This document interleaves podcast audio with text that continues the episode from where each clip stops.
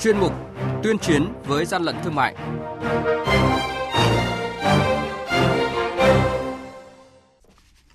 Thưa quý vị và các bạn, bắt giữ xử lý gần 146.700 vụ vi phạm tăng gần 5% so với cùng kỳ và vi phạm toàn diện trên mọi tuyến với tính chất phức tạp, tiềm ẩn nhiều rủi ro là những đánh giá từ các lực lượng cơ quan chức năng nhận định về hoạt động buôn lậu, gian lận thương mại và hàng giả năm 2023 vừa qua. Tại hội nghị toàn quốc tổng kết công tác năm 2023 và phương hướng nhiệm vụ năm 2024 của Ban chỉ đạo 138 Chính phủ và Ban chỉ đạo 389 quốc gia diễn ra sáng qua, Phó Thủ tướng Chính phủ Trần Lưu Quang chỉ đạo từ thực tế năm qua cần xác định trọng điểm để đấu tranh chống buôn lậu, gian lận thương mại và hàng giả hiệu quả, thiết thực hơn trong năm 2024 này. Đây cũng là nội dung được phản ánh trong chuyên mục tuyên chiến với gian lận thương mại hôm nay. Mời quý vị và các bạn cùng theo dõi. Hàng nhái, hàng giả, hậu quả khôn lường.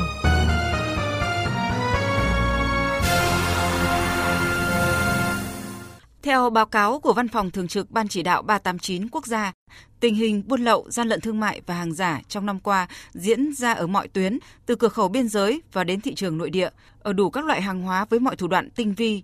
Kết quả năm 2023, các bộ ngành, lực lượng chức năng, đơn vị địa phương đã phát hiện, bắt giữ, xử lý gần 146.700 vụ vi phạm, tăng gần 5% so với cùng kỳ trước đó. Năm qua, công cuộc đấu tranh phòng chống buôn bán ma túy, tiền chất ma túy được đánh giá là mặt trận nóng bỏng. Các lực lượng chức năng đã đấu tranh triệt phá thành công nhiều chuyên án ma túy lớn xuyên quốc gia. Các đối tượng lợi dụng một số cơ sở sản xuất hàng hóa thông thường để ngụy trang, cất giấu, tập kết số lượng lớn ma túy lên các phương tiện khai thác thủy sản trung chuyển ra nước ngoài tiêu thụ.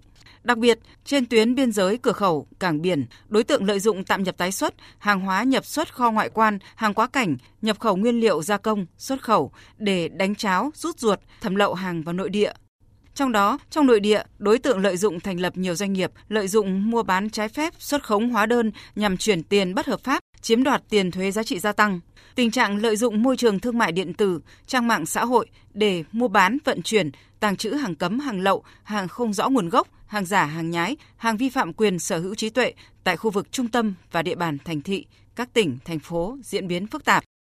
Ông Trần Hữu Linh, Tổng cục trưởng Tổng cục Quản lý thị trường nêu thực tế, trong năm vừa qua thì ờ, Thủ tướng Chính phủ, Phó Thủ tướng Chính phủ Trần Lưu Quang cũng đã phê duyệt đề án về chống hàng giả và bảo vệ người tiêu dùng trong thương mại điện tử giai đoạn đến năm 2025 và lực lượng thị trường thì cũng đã phối hợp với các lực lượng chức năng triển khai các cái hoạt động trong đề án này. Và trong năm vừa qua thì cũng đã xử lý gần 1.000 vụ vi phạm trên môi trường online. Nhưng mà tuy nhiên cái số lượng này thì dường như là cũng rất là nhỏ chưa đáng kể.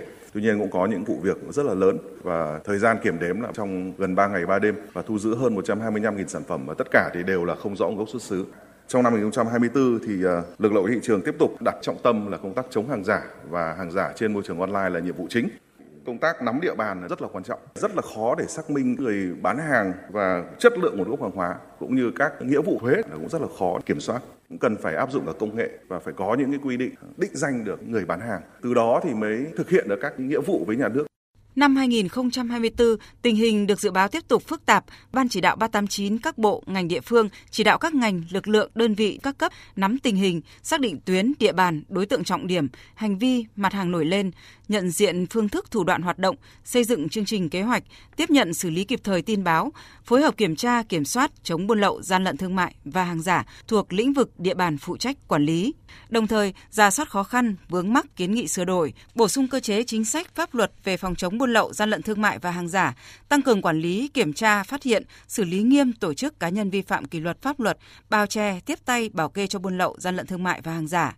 Đặc biệt, phối hợp tổ chức tuyên truyền chính sách pháp luật, phản ánh kịp thời tình hình kết quả chống buôn lậu, gian lận thương mại và hàng giả, vận động tổ chức cá nhân chống buôn lậu, gian lận thương mại và hàng giả. Phó Thủ tướng Chính phủ Trần Lưu Quang, trưởng Ban chỉ đạo 389 quốc gia nhấn mạnh, năm 2024 cần xác định trọng điểm để đấu tranh chống buôn lậu, gian lận thương mại và hàng giả thiết thực hơn, đạt kết quả hơn. Tôi đề nghị trong năm 24, thứ nhất là rà soát lại điều chỉnh đề xuất lại những thể chế chúng ta thực sự chưa có một hành lang pháp lý đủ đầy đặn để thực hiện. Đơn vị nào còn vướng chỉ mạnh dạng đề xuất sẽ tính. Thứ hai là chúng ta phải tập trung tháo gỡ những vướng mắt, đặc biệt trong việc phối hợp giữa các bộ ngành trung ương và các địa phương.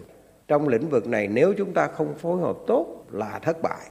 Thứ ba là đẩy mạnh công tác phòng ngừa kết hợp với tuyên truyền để mọi người hiểu đúng hơn về câu chuyện này và cũng để tuyên truyền để hạn chế việc lợi dụng lôi kéo tham gia vào vi phạm pháp luật mà không biết.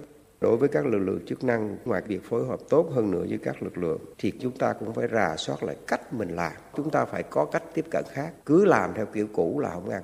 Đối tượng phạm tội thì hành vi mỗi ngày một mới hơn, thậm chí khoa học hơn. Nếu chúng ta không đổi cái cách nghĩ, cách làm thì chắc là khó. Cộng với đó là phải quyết tâm và trách nhiệm của chúng ta rất lớn ứng dụng công nghệ thông tin chuyển đổi số và đặc biệt tập trung để xây dựng cơ sở dữ liệu và sau đó kết nối thì chúng ta sẽ thành công.